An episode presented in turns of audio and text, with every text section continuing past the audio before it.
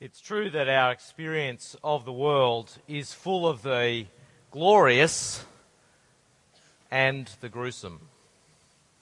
It's full of the good and the grievous, isn't it? And that prompts a lot of questions for us. Why is it like this? Why is there so much beauty amidst the pain? Why so much difficulty amidst the delight? And then there's another question, I guess, that pops into our mind alongside that first one. What am I meant to do about this? How am I supposed to respond to the good and the grievous? How am I meant to cope? And it doesn't take long for that to prompt a deeper question. What's really going on here? Is there some purpose behind all this? Is there a purpose to life? Is there a plan? Is there some sort of meaning I'm meant to find in this? And then when you push it back even further, why is there all of this? Why, why is there something, not just nothing? Why do we exist at all? Why are there stars in the universe whose light we'll never see? Why are there whole species who have lived, thrived, and died that no human has ever laid eyes upon? Where did all this come from? Glorious and gruesome as it is? Has it always been here? If not, how did it come to be here? Why is there something rather than nothing? And so tonight we're going to try to look for some answers to those questions in the Christian Bible. Uh, where it will take us, I hope, is to a deeper grasp of who God is and who we are in relationship with Him. And my prayer has been that He will change how you decide to live in this world. Now, everyone at some point has asked these questions. But the answers people have come up with over the centuries have been extremely varied. So you can see there on page 25, which is where I'm at, you'll find three common answers, none of which, from a Christian point of view, are correct, but all of which you've probably encountered either in family or friends or lecturers or just people you've met. So let's have a look at them. First of all, you can see there um, dualism. There are always two ism. Uh, you see there, I've got a little diagram, and I've sort of got time running from left to right in that little diagram. In the dualist worldview, matter, the stuff that everything is made of, matter is eternal, as is God. However, in this worldview, matter, physical matter, is bad, it's spiritual that is good. And at some point, the eternal matter has been formed into the physical universe of which we are a part. But we humans are in particular a mixture of both the physical, our bodies, and the spiritual, our soul. Now, this dualistic worldview was very significant in the philosophy of the ancient Greeks, think Plato, Aristotle, etc., and it's therefore been had a very significant impact in Western society across the world. And you'll still hear hangovers from this dualist worldview even among Christians. And as we'll see, they really should know better. But you see it when Christians elevate the spiritual as more valuable, as more significant, as more pleasing to God than the physical.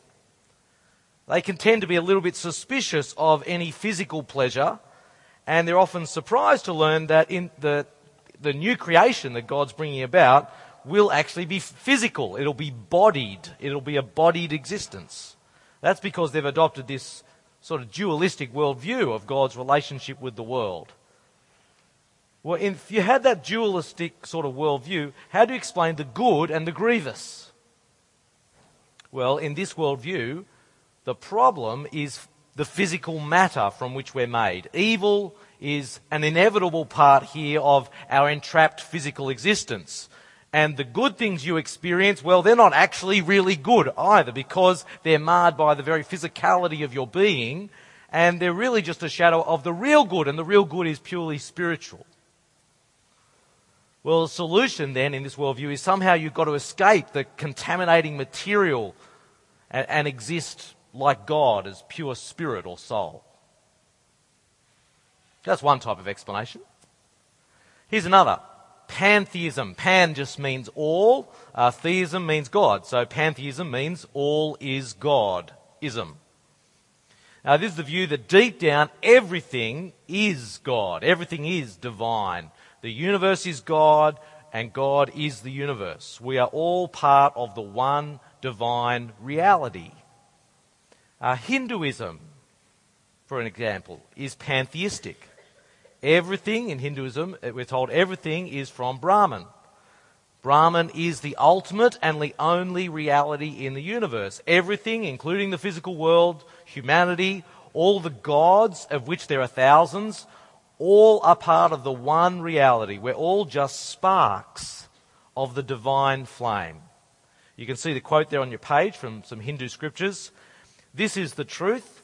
As from a blazing fire, thousands of flaming sparks come forth so from the imperishable, my friend, various beings come forth and return there also. So our purpose in Hinduism is to escape the cycle of physical rebirth, cease your individual personal existence and be reunited with Brahman. So in that frame, how do you understand the good and the grievous? Well, in pantheism, everything is part of the one reality what is truly evil is the illusion of separateness and distinction. Because that's when we fail to grasp our fundamental unity as part of the one divine reality. So the solution, therefore, to coping in the present is knowledge. Know that actually we're all part of the one. At the one day you will merge back into the great amorphous oneness and cease to be as an individual. Well, a final alternative we often encounter is atheism. Maybe you're most familiar with this. There is no God. There's no creator. As Bertrand Russell put it there, the universe just is. That is all. There's no external cause that explains our existence. The physicists push back to explain how the complex universe in which we live developed from a singularity but they can't tell us how that singularity came to be. Which means in atheism, there's no objective meaning or purpose to our existence. In fact, to even ask the question is silly, according to Richard Dawkins. Here, a quote from when he was on Q&A last year. What is the purpose of the universe is a silly question. The question has no meaning. Well, then what do you say in that sort of atheistic framework about the good and the grievous? Well, I guess what you regard as evil ends up just being a matter of subjective opinion. Uh, one example is uh, classic Buddhism, which adopts an atheistic mindset. mindset.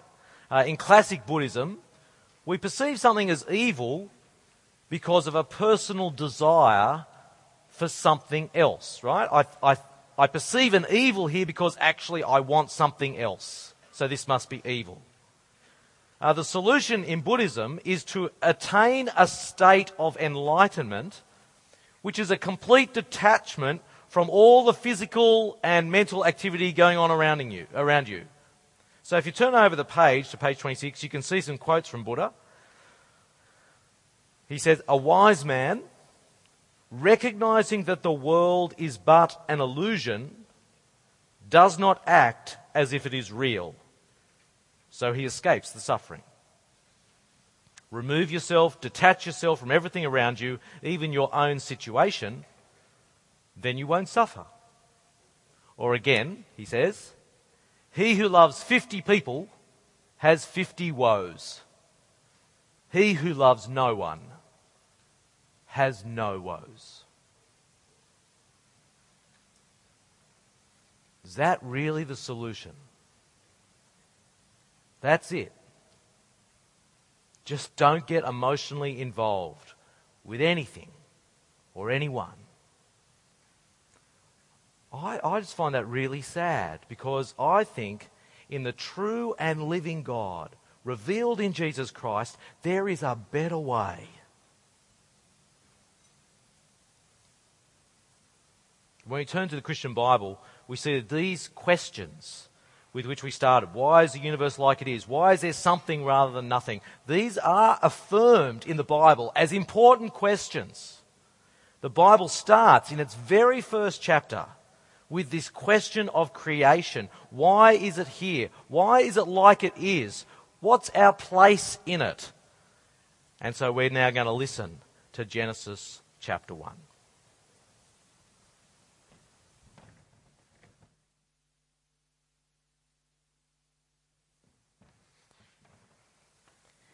Genesis chapter 1. In the beginning, God created the heavens and the earth. The earth was without form and void, and darkness was over the face of the deep. And the Spirit of God was hovering over the face of the waters. And God said, Let there be light. And there was light.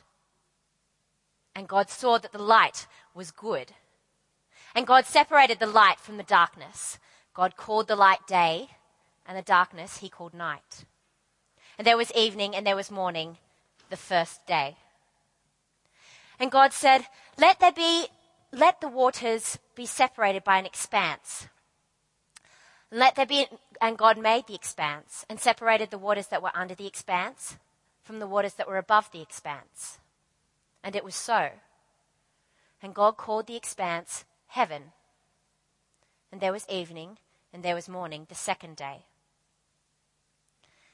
And God said, Let the waters be gathered together into the one place, and let the dry land appear. And it was so. And God called the dry land earth, and the waters that were gathered together he called seas. And God saw that it was good. And God said, Let the earth sprout vegetation, plants yielding seed, and fruit trees bearing fruit in which is their seed, each according to its kind on the earth. And it was so. The earth brought forth vegetation, plants yielding seed according to their kinds, and fruit trees bearing fruit in which is their seed, each according to its kind. And God saw that it was good. And there was evening, and there was morning, the third day. And God said, Let there be lights in the expanse of the heavens to separate the day from the night. And let them be for signs and for seasons and for days and years. And let there be lights in the expanse of the heavens to give light upon the earth. And it was so. And God made the two great lights the greater light to rule the day, and the lesser light to rule the night, and the stars and God set them in the expanse of the heavens to rule over the day and the night and to separate the light from the darkness. And God saw that it was good. And there was evening and there was morning the fourth day. And God said, Let there be living creatures that swarm in the waters. And let the birds fly above the heavens and fill the earth. And it was so. So God created the great sea creatures and every living creature that lives in the waters with which the waters swarm, according to their kinds. And God created every winged bird according to its kind. And God saw that it was good. And God blessed them, saying, Be fruitful and multiply, and fill the earth, and fill the waters and the seas, and let birds multiply on the earth. And there was evening and there was morning, the fifth day. And God said, Let the earth bring forth living creatures according to their kinds, livestock and, and creeping things, and beasts of the earth according to their kinds. And it was so. And God created the beasts of the earth according to their kinds, and the living creatures and the livestock according to their kinds, and everything that creeps on the ground according to its kind. And God saw that it was good. Then God said, Let us make man in our own image, after our likeness and let him have dominion over the fish of the sea, and the birds of the air, and the livestock, and over all the earth, and over every creeping thing that creeps on the earth. And it was so. So God made man in his own image. In the image of God, he created him. Male and female, he created them. And God blessed them. And God said, Be fruitful and multiply and fill the earth and subdue it and have dominion over the fish of the sea and the birds of the heavens and over every living creature on the face of the earth. And behold, I have given you every plant yielding seed on the face of all the earth and every tree with seed in its fruit. You will have these for food. And to every beast of the earth, and every bird of the heavens, and every living thing that creeps on the ground, everything that has the breath of life, I have given every green plant for food. And it was so. And God saw everything that he had created. And behold, it was very good. And there was evening, and there was morning, the sixth day.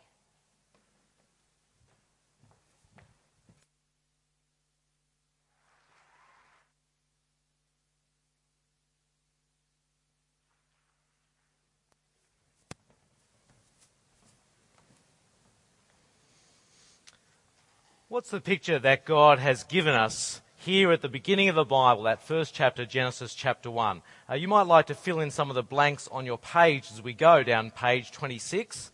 It'd help to have your Bible open potentially as well. Uh, first of all, page 26. What we learn from Genesis 1 is that God is the source of all that is. Notice there in the very first verse, God created the heavens and the earth. That is absolutely everything. It's just a way of saying everything, or the heavens and the earth. In contrast, everything else we learn is created. That is, nothing else other than God is eternal. There's no dualism here. Everything else is created. Everything else is distinct and separate from God. The world's not some sort of extension of God's own being, as in pantheism. There's God, and then there's everything else that He creates. There's a distinction and separateness there. But everything else that God creates is also dependent. The world only exists, we learn here, because God speaks it into being. The universe does not have its own independent existence, as in, say, atheism. But also, and maybe you noticed this because it was repeated throughout, everything else that God makes is good. It reaches a climax there in verse 31. When God has finished his work of creation, we read, God saw all that he had made, and it was very good. There's no negativity here, is there, about the physical world, as in dualism? It's all very good. But there's some more things to note here as well. Uh, we learn that God alone is eternal. And this is a truth picked up by the psalmist in Psalm 90 there in your book. Before the mountains were brought forth, or ever you had formed the earth and the world, from everlasting to everlasting, you are God. So God alone is eternal, but also God is utterly transcendent. Now, I have a little quick exercise for you right now. Uh, you see the question there at the bottom of page 26 What is God made of? Hmm. What is God made of? I want you to write down in the box there your answer. And then I want you to share your answer with the person next to you. Okay? And you've got 30 seconds.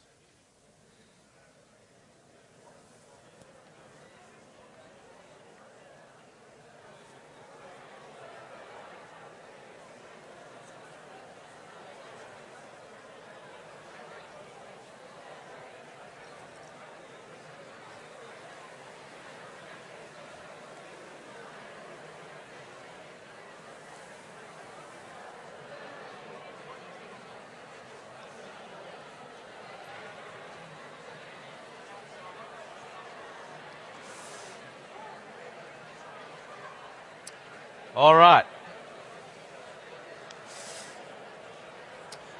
Now, over the years, thank you. Uh, now, over the years, I've heard all sorts of answers to that question, uh, but the best answer is this What is God made of? Nothing.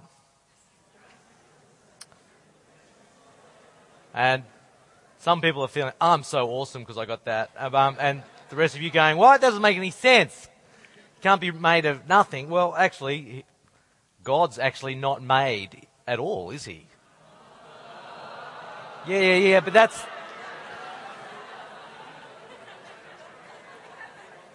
That's the first thing to say. He's not actually made at all. If you, if you wrote, uh, the, the very question reveals the ignorance of those people who ask it then yeah, thumbs up to you, okay, right? But,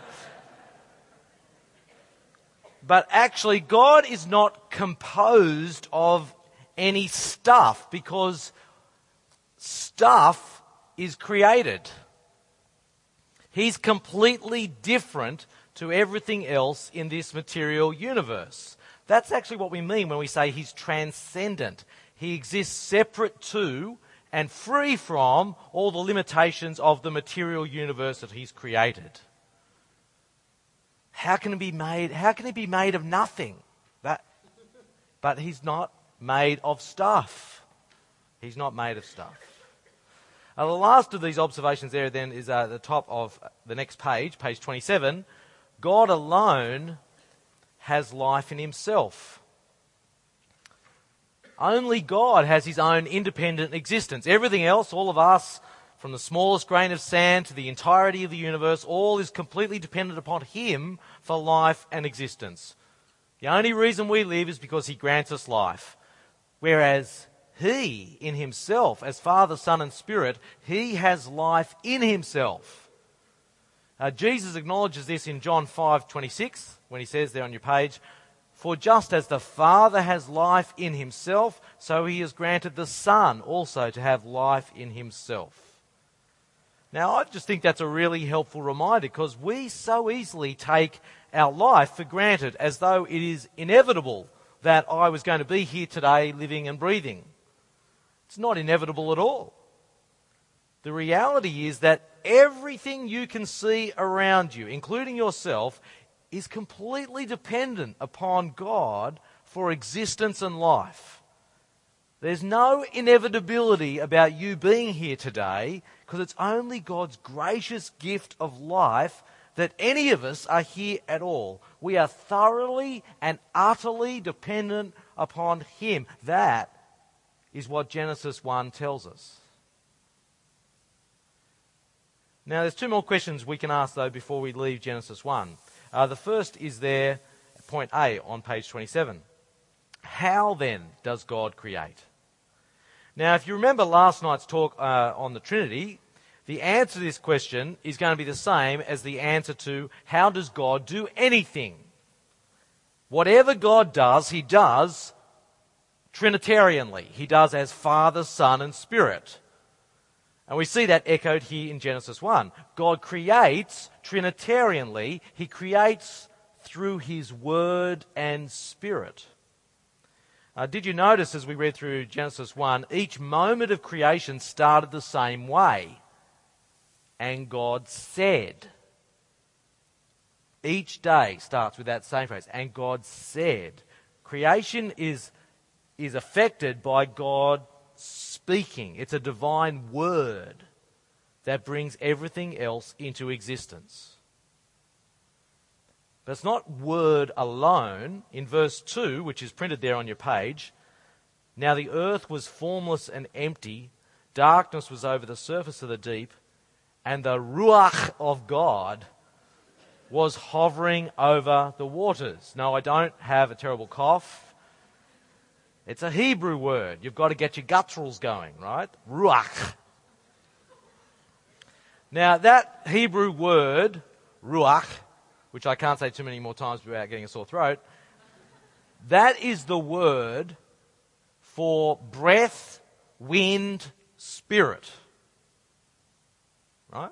Same word used for breath, wind, spirit. the Ruach of God was hovering over the waters. When you think about it, though, there's a very close connection, isn't there, between breathing, breath, and word, speaking. For me to speak to you, I need to use my breath. Otherwise, we do.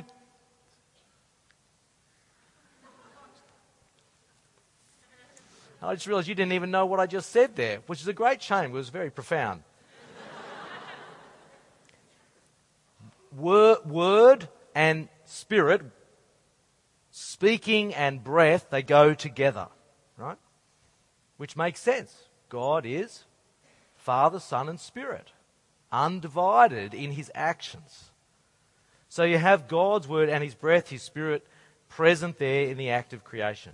Now, when we come to the fullness of God's revelation in the New Testament, that creative word of God is identified for us with God the eternal Son, second person of the Trinity. You can see it there on your page from John chapter 1. In the beginning was the Word, and the Word was with God, and the Word was God. He was in the beginning with God. All things came into being through Him, and without Him, not one thing came into being. And the Word became flesh and lived among us. God the Son is God the eternal Word. Through him all things were made.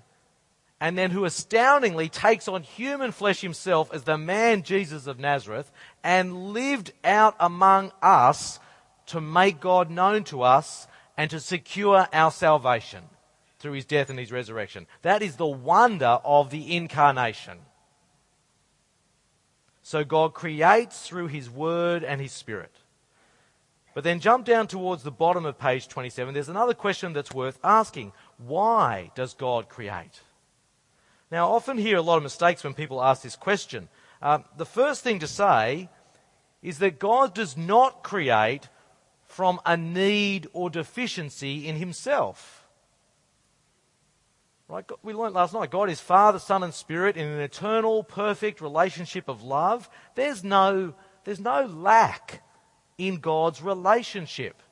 There's no need for a new relationship because he's got a bit bored with himself as Father, Son, and Spirit. There's no need or loneliness or lack of satisfaction in God's eternal relationships as Father, Son, and Spirit. He's not like you when you go out and buy a puppy. We all know the reason you went out to buy that puppy is because you want something to love that will love you back. if you didn't want to be loved back, you would have bought a cat.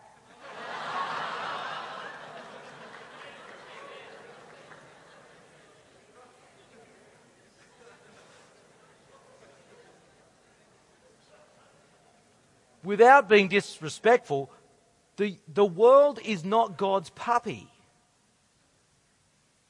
It has not been created because God has some lack in himself, needing to be loved. He's, God is entirely satisfied as Father, Son, and Spirit for all eternity in mutual relationships of love. So, why then does God create? Well, I think we get a bit of an answer in Colossians chapter 1 verse 17, where Paul is talking about God the Son. He says there, all things have been created through the Son, through him, and for him. That is, the entire universe has been created as a gift for the Son. Now, that's worth pausing over just for a moment everything that is, everything and everyone around you has been created as a gift for the Son. Not only has it been made through him, but it's been made for him. He's not just the agent of creation, he's its recipient as well. It's been made for him. Now, that has the potential to turn your whole life upside down.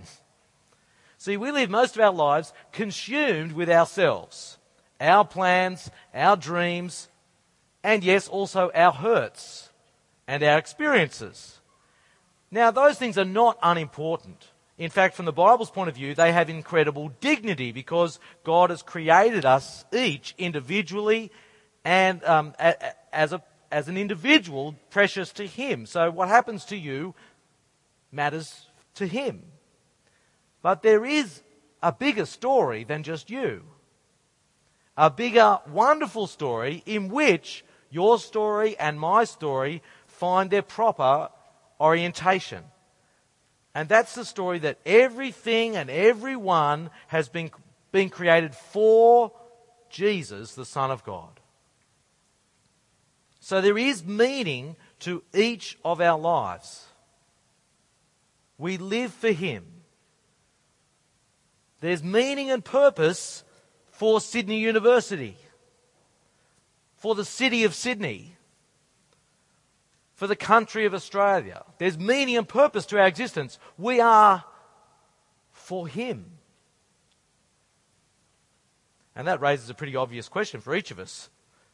Are you living for Jesus?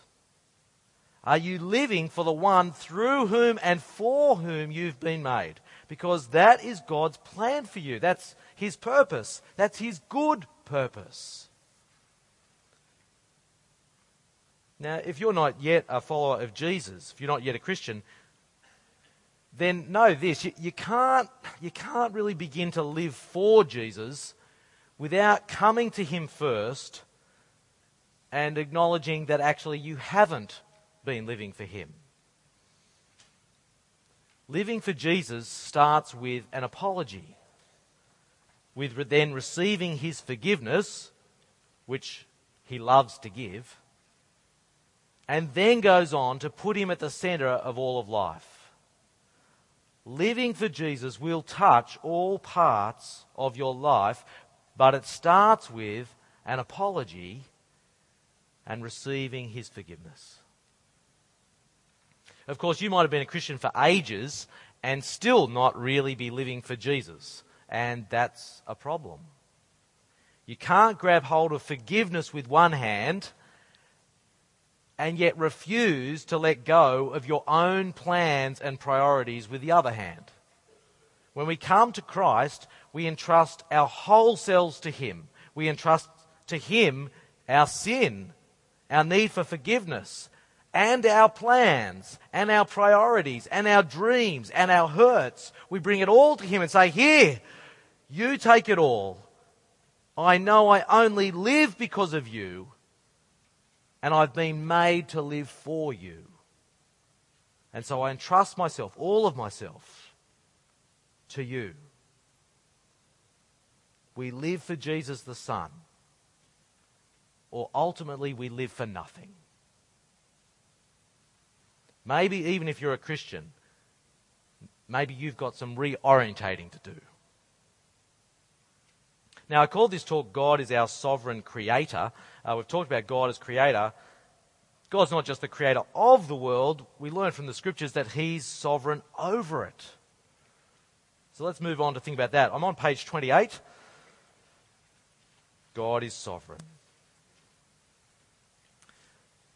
Now, the great blessing that comes from knowing that God is sovereign is that it brings real comfort to us amidst the good and the grievous.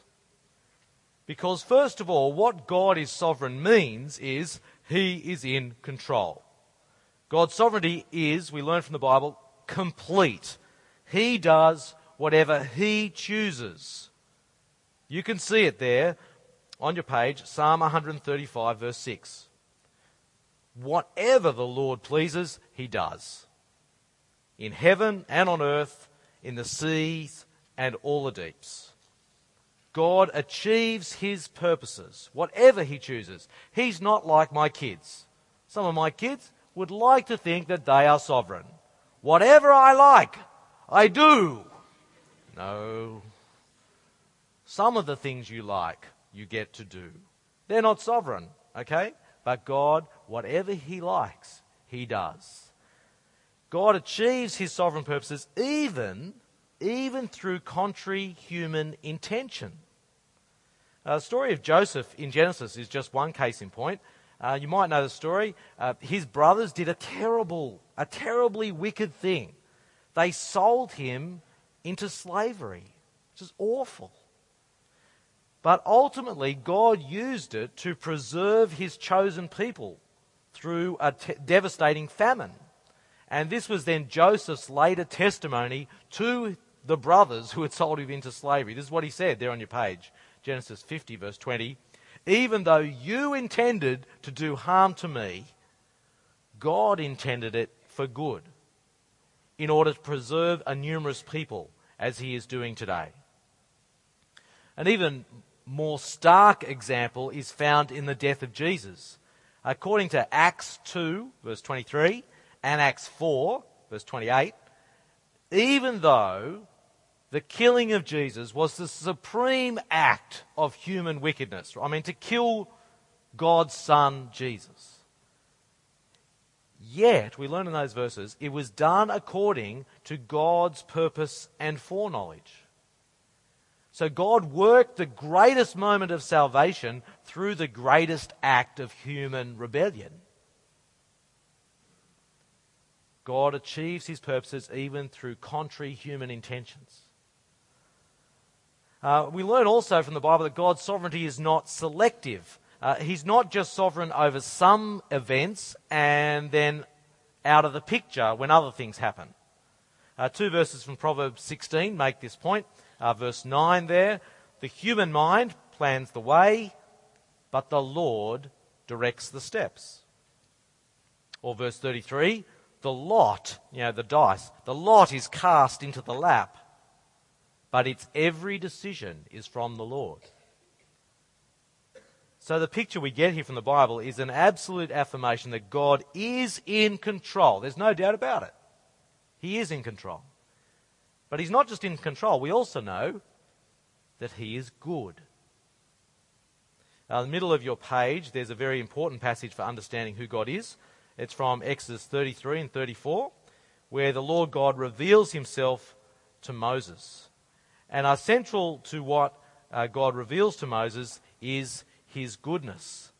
Have a look there at Exodus chapter 33, verse 18. Moses said, Show me your glory, I pray. And the Lord said, I will make all my goodness pass before you, and will proclaim before you the name the Lord.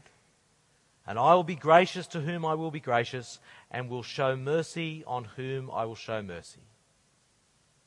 And then a little bit later in Exodus 34, the Lord passed before Moses and proclaimed, The Lord, the Lord, a God merciful and gracious, slow to anger, and abounding in steadfast love and faithfulness and keeping steadfast love for the thousandth generation, forgiving iniquity and transgression and sin.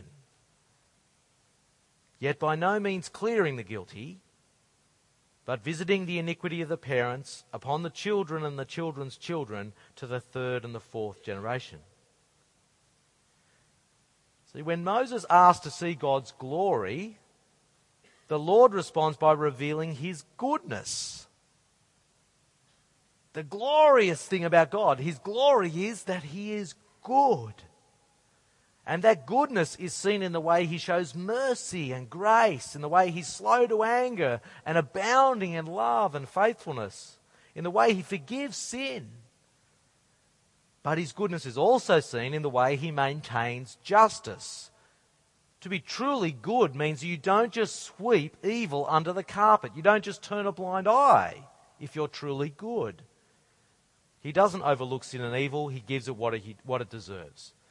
God is thoroughly and consistently good. And the fact that God is good is echoed then throughout the rest of the scriptures. There on your page, Psalm 119. You, Lord, are good and do good. Top of the next page, Psalm 100, verse 5. And this is just one of many examples in the book of Psalms that say the same thing here. We get a summary of what we just read in Exodus 34. For the Lord is good, his steadfast love endures forever. and his faithfulness to all generations. It's just a potted summary, isn't it, of what we read in Exodus 34.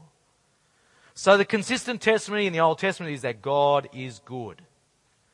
But as always, when God the Son comes among us in the person of Jesus, that's when God's goodness is most clearly seen. And so much so, actually, that the, Apostle Paul calls Jesus the goodness of God. Uh, have a look there, the way Paul wrote to Titus, Titus chapter 3, 4 to 7. When the goodness and loving kindness of God our Saviour appeared. That is, he's talking about Jesus, right?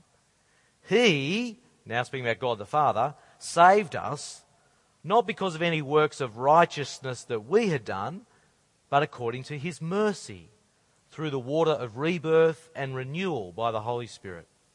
This Spirit he poured out on us richly through Jesus Christ our Saviour, so that having been justified by his grace, we might become heirs according to the hope of eternal life.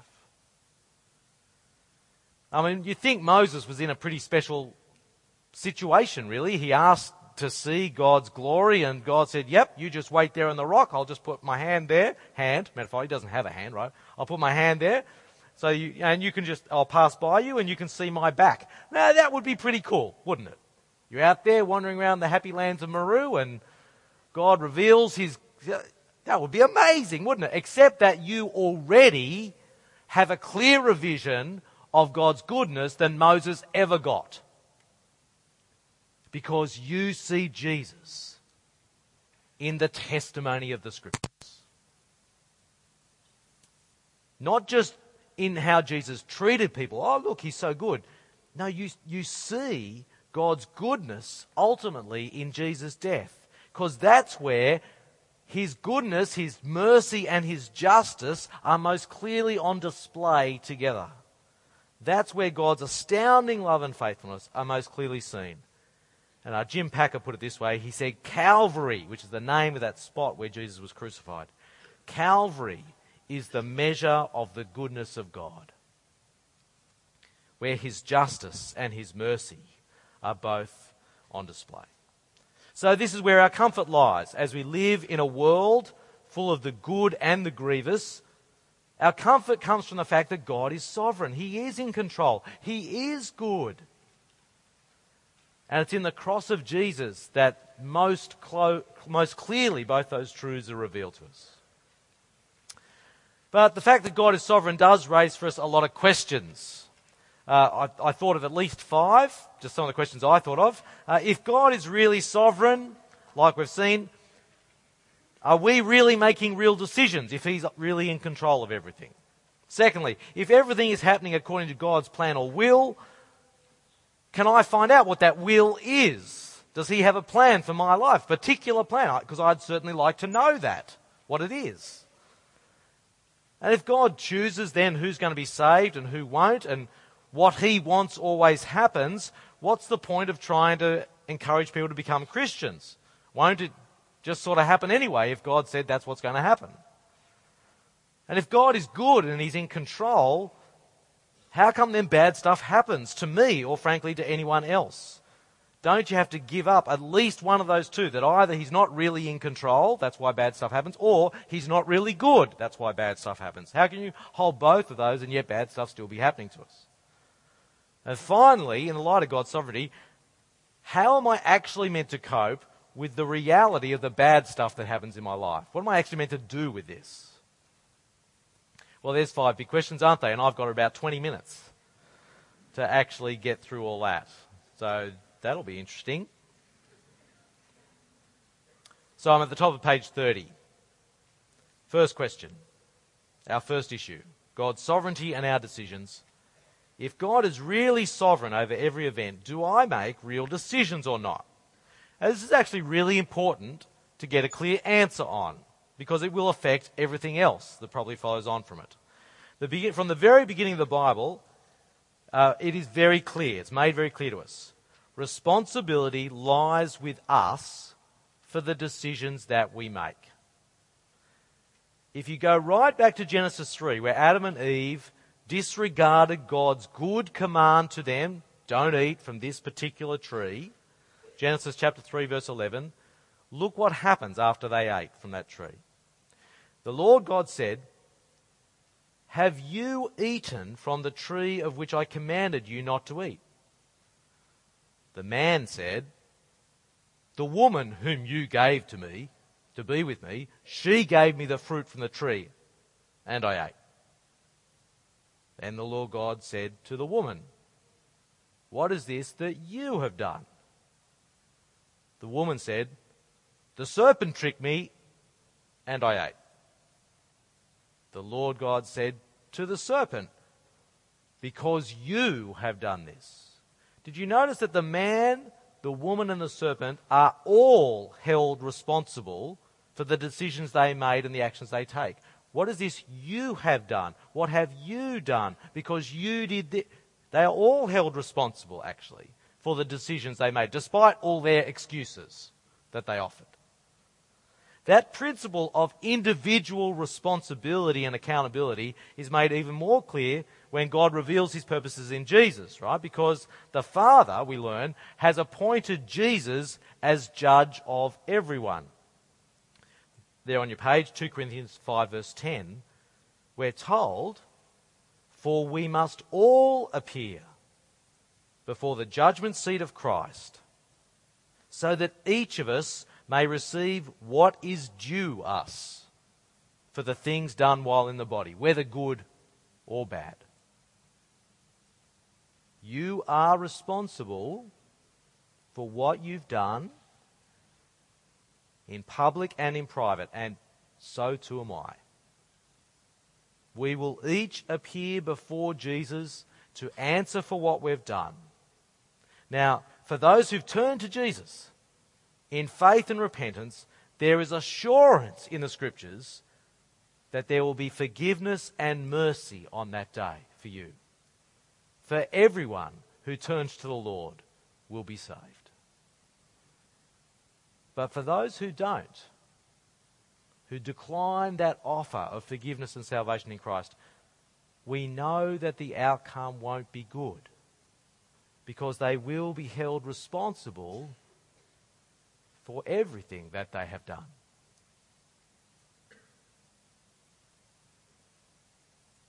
So, what's clear is we're held responsible for the real decisions that we make. So, what the scriptures therefore affirm, putting that together with everything we looked at before, is two things. First of all, real agency. God is not a Pixar animator. You are not some helpless character in a Pixar movie who just does whatever the animator has decreed will happen. We are real agents making real decisions for which we will be rightly held accountable. But at the same time, as we saw earlier, the Bible is very clear that God has real sovereignty. God is not in any sense held hostage by our decision making. You can see there on your page a verse I mentioned before from Acts chapter 2, which shows that even in the death of Jesus, God was still working his good and sovereign purposes out. So we have real agency and real sovereignty. How do those two things fit together? Well, I think Jim Packer, there in the quote on your page, puts it together pretty well. This is what he says.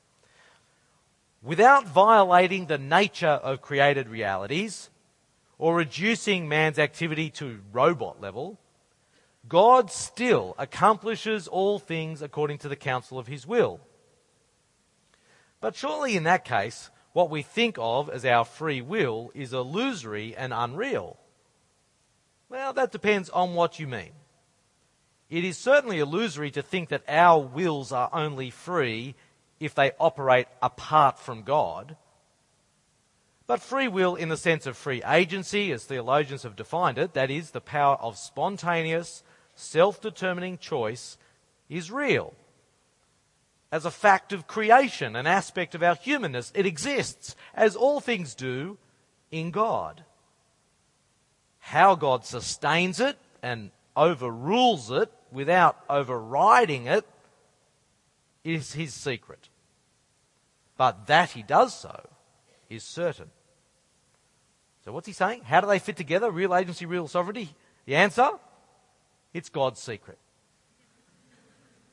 Now, maybe you don't find that a terribly satisfying answer. But what, notice what we do have. We do have a very clear affirmation of two truths, two stakes in the ground. We make real decisions. God is truly sovereign.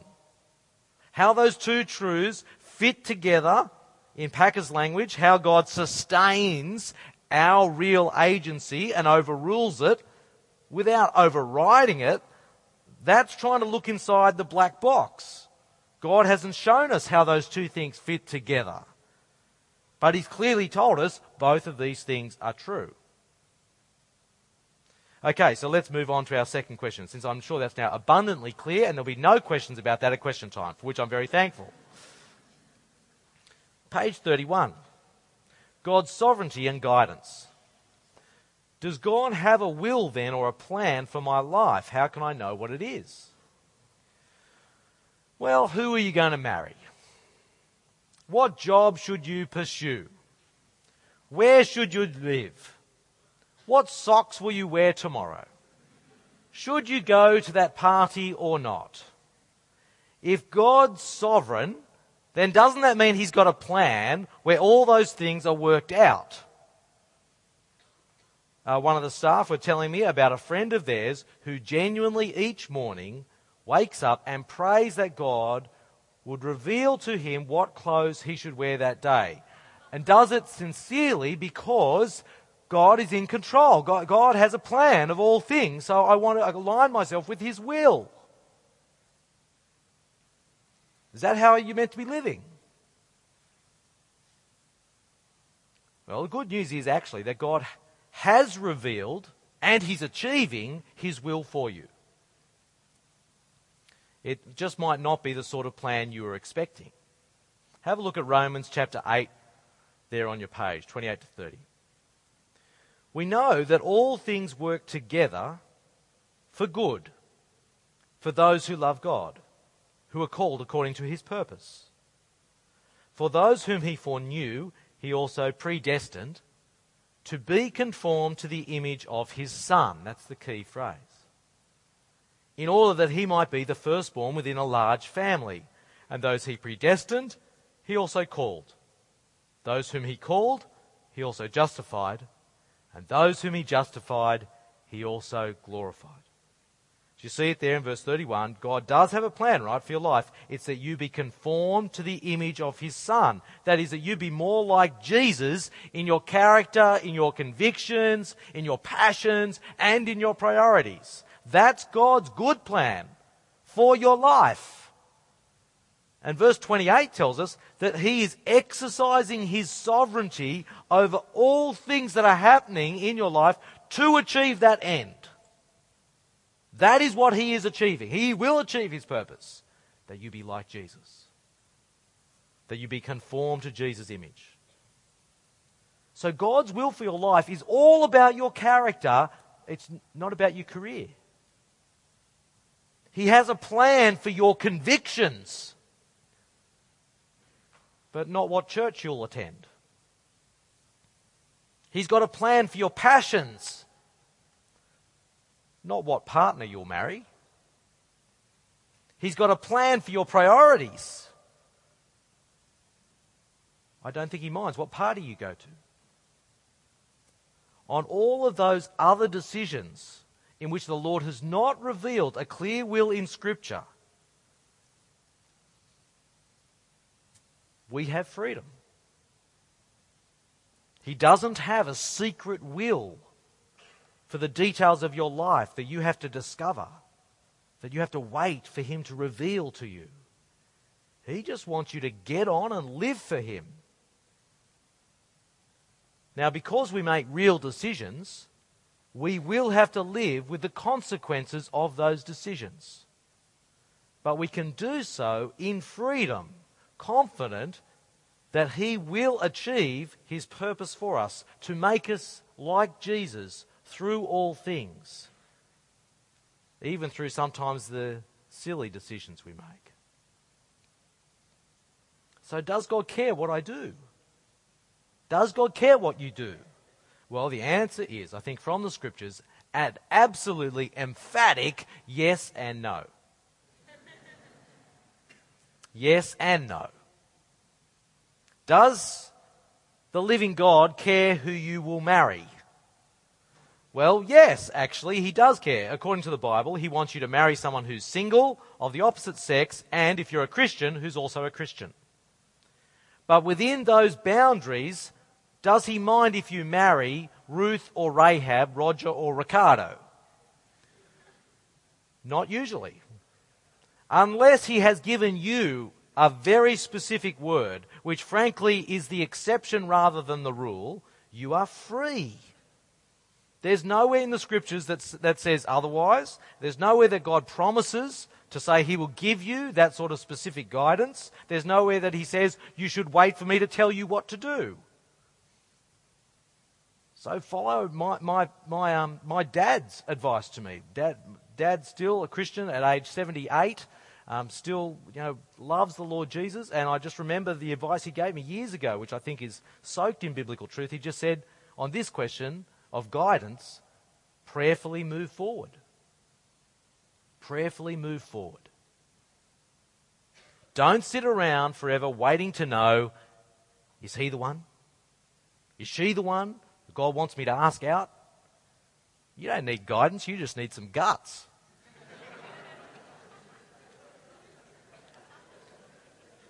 Stop being a wimp. Ask the person out. You're free. Now, of course, God might not mind who you marry.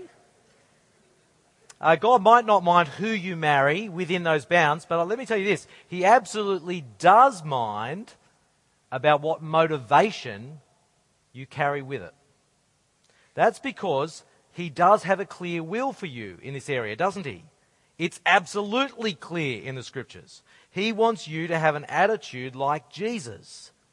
So your desire heading into any relationship, your desire above all else must be to serve them.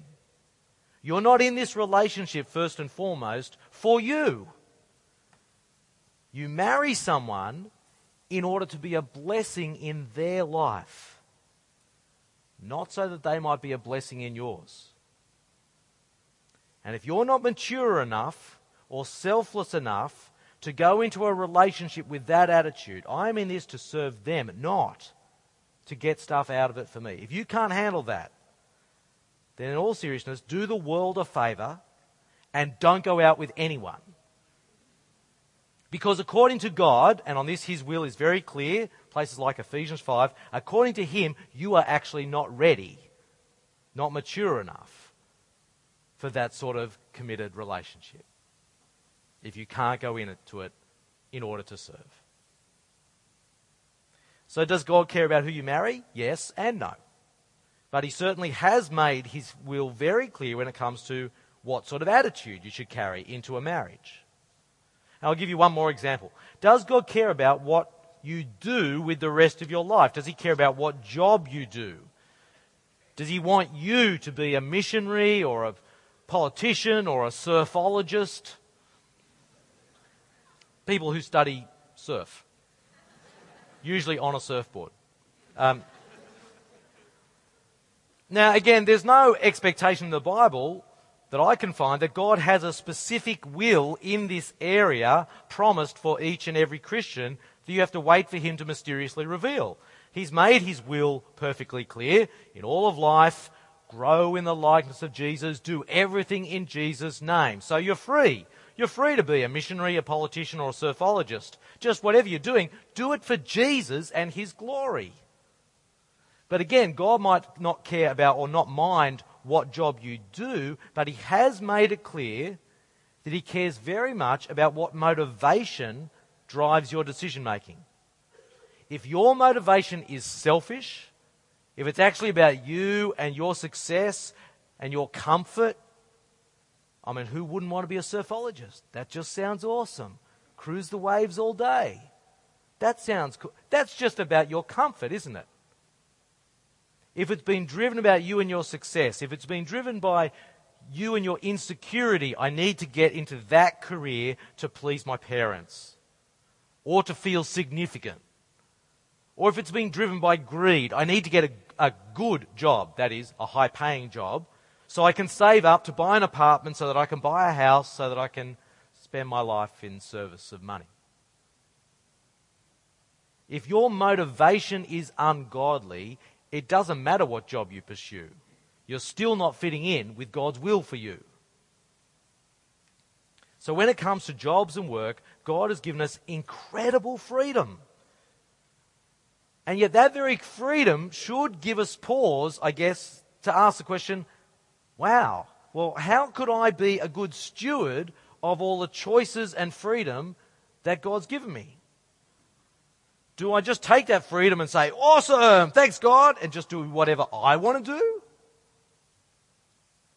Or will I actually stop and seriously think about sacrificing some of my lovely and good options and using the freedom that God's given me to pursue something that I pray will really further His kingdom?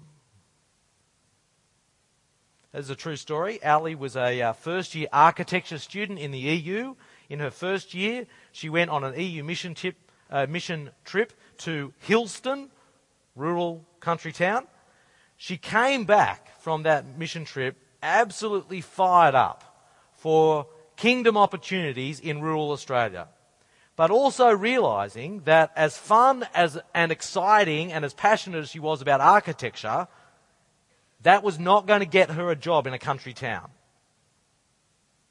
So she re enrolled the next year not in architecture, but in secondary ed. so that she could become school teacher, and yes, today she's working as a school teacher. You're free. Under God's sovereignty, you're free when it comes to jobs and work, but how are you going to use that freedom? What are you going to do with the rest of your life? How are you going to use the rest of your life for Jesus? Because you're free. That's a question that we're going to spend some time thinking about this week in the light of all that we've been learning about God. What I'm trying to do here in all of this is to help you avoid the false extremes you can see there on your page.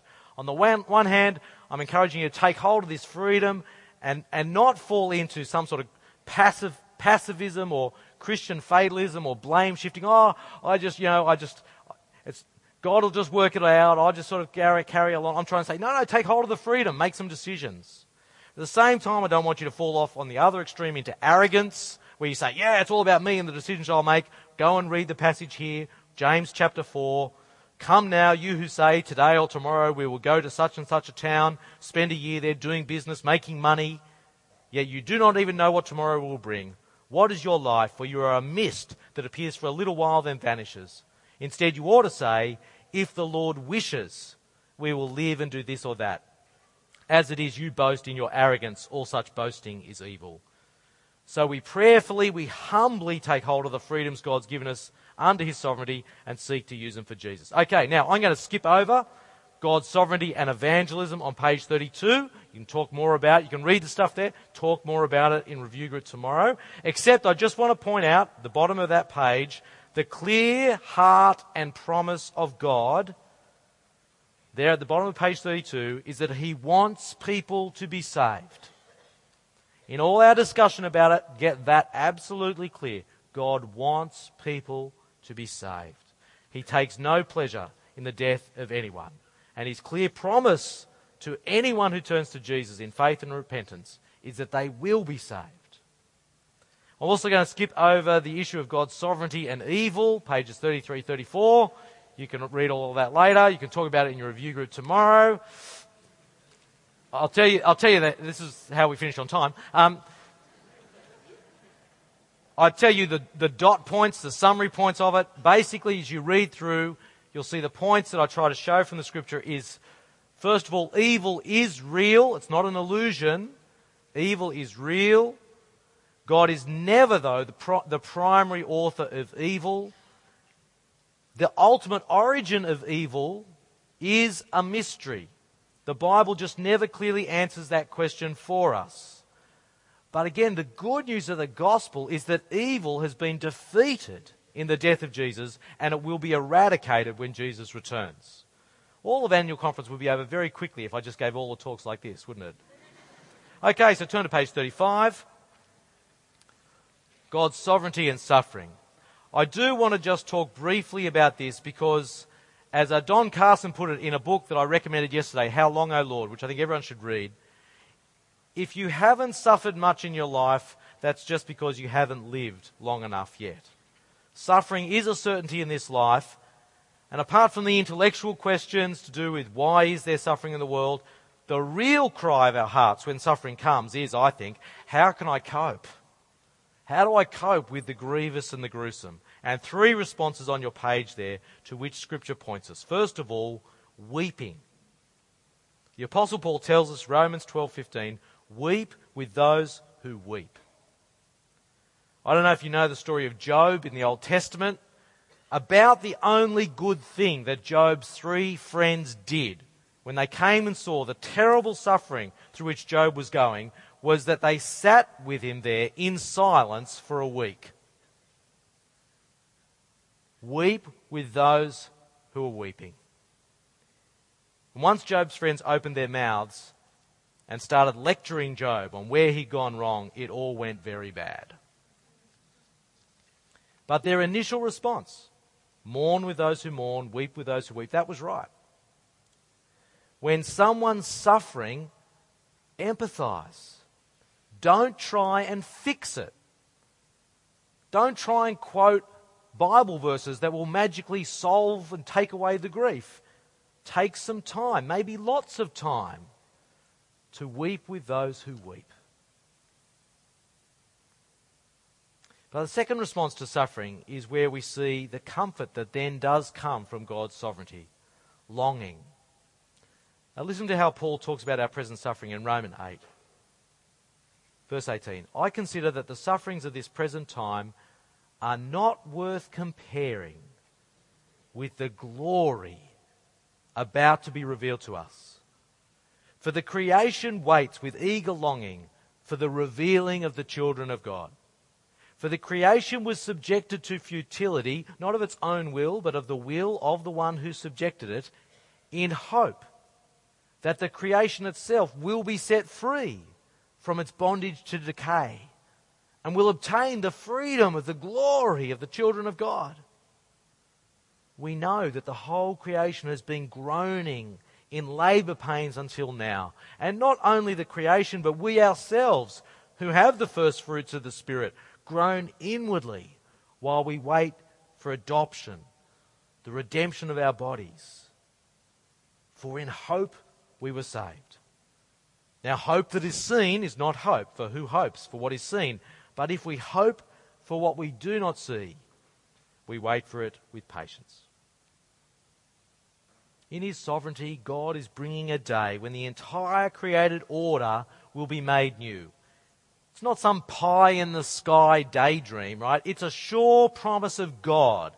And He's already begun that work by raising Jesus from the dead and pouring out his spirit into our hearts, such that when you see a Christian person, you can say, Behold, the new creation has already begun in that person. And so, one of our responses to suffering is hope filled longing. We know that better future that God has promised in the new creation which He's already begun in the raising of Jesus and in us by His Spirit. And so we long for it eagerly and patiently. And the final response that the Bible talks about that I want to highlight is entrusting. When suffering comes, when the moment, that's the moment to keep on entrusting yourself to your sovereign God. Uh, the passage on your page is from 1 Peter chapter 4. Uh, the context is the Apostle Peter talking particularly, I think, about suffering that comes from persecution for being a Christian. But his concluding sentence in verse 19, I think, applies more generally. I think it applies to suffering of any kind. See what he says there in verse 19. Therefore, let those suffering in accordance with God's will entrust themselves to a faithful Creator while continuing to do good. Right response when you're in the middle of suffering is not to give up. It's not to get bitter at God, turn your back on Him. No, He's the sovereign creator. He knows the very number of hairs on your head. He's made you, He's sustained you, He's loved you in Jesus, His Son. He is sovereign even over the, the gruesome and the grievous. So, friend, when that day comes, and I know for many here, that day is already come. Maybe it's here right today. When that day of suffering comes, entrust yourself to your faithful Creator and persevere in His ways. Continue to do good in the strength that He supplies.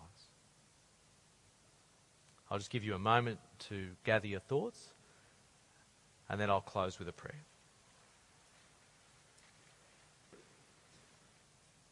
Let me pray. Father, thank you that you made this world. You're sovereign over the good and the grievous, and we see your loving sovereignty most clearly in the death of your Son for us. Please help us as your people to rejoice with those who rejoice, to weep with those who weep, to long for the future glory that you've promised. And in all things, for today, tomorrow, and all the days that you give us, help us to entrust ourselves to you for the furtherance of Jesus' kingdom and for your glory. In Jesus' name we pray. Amen.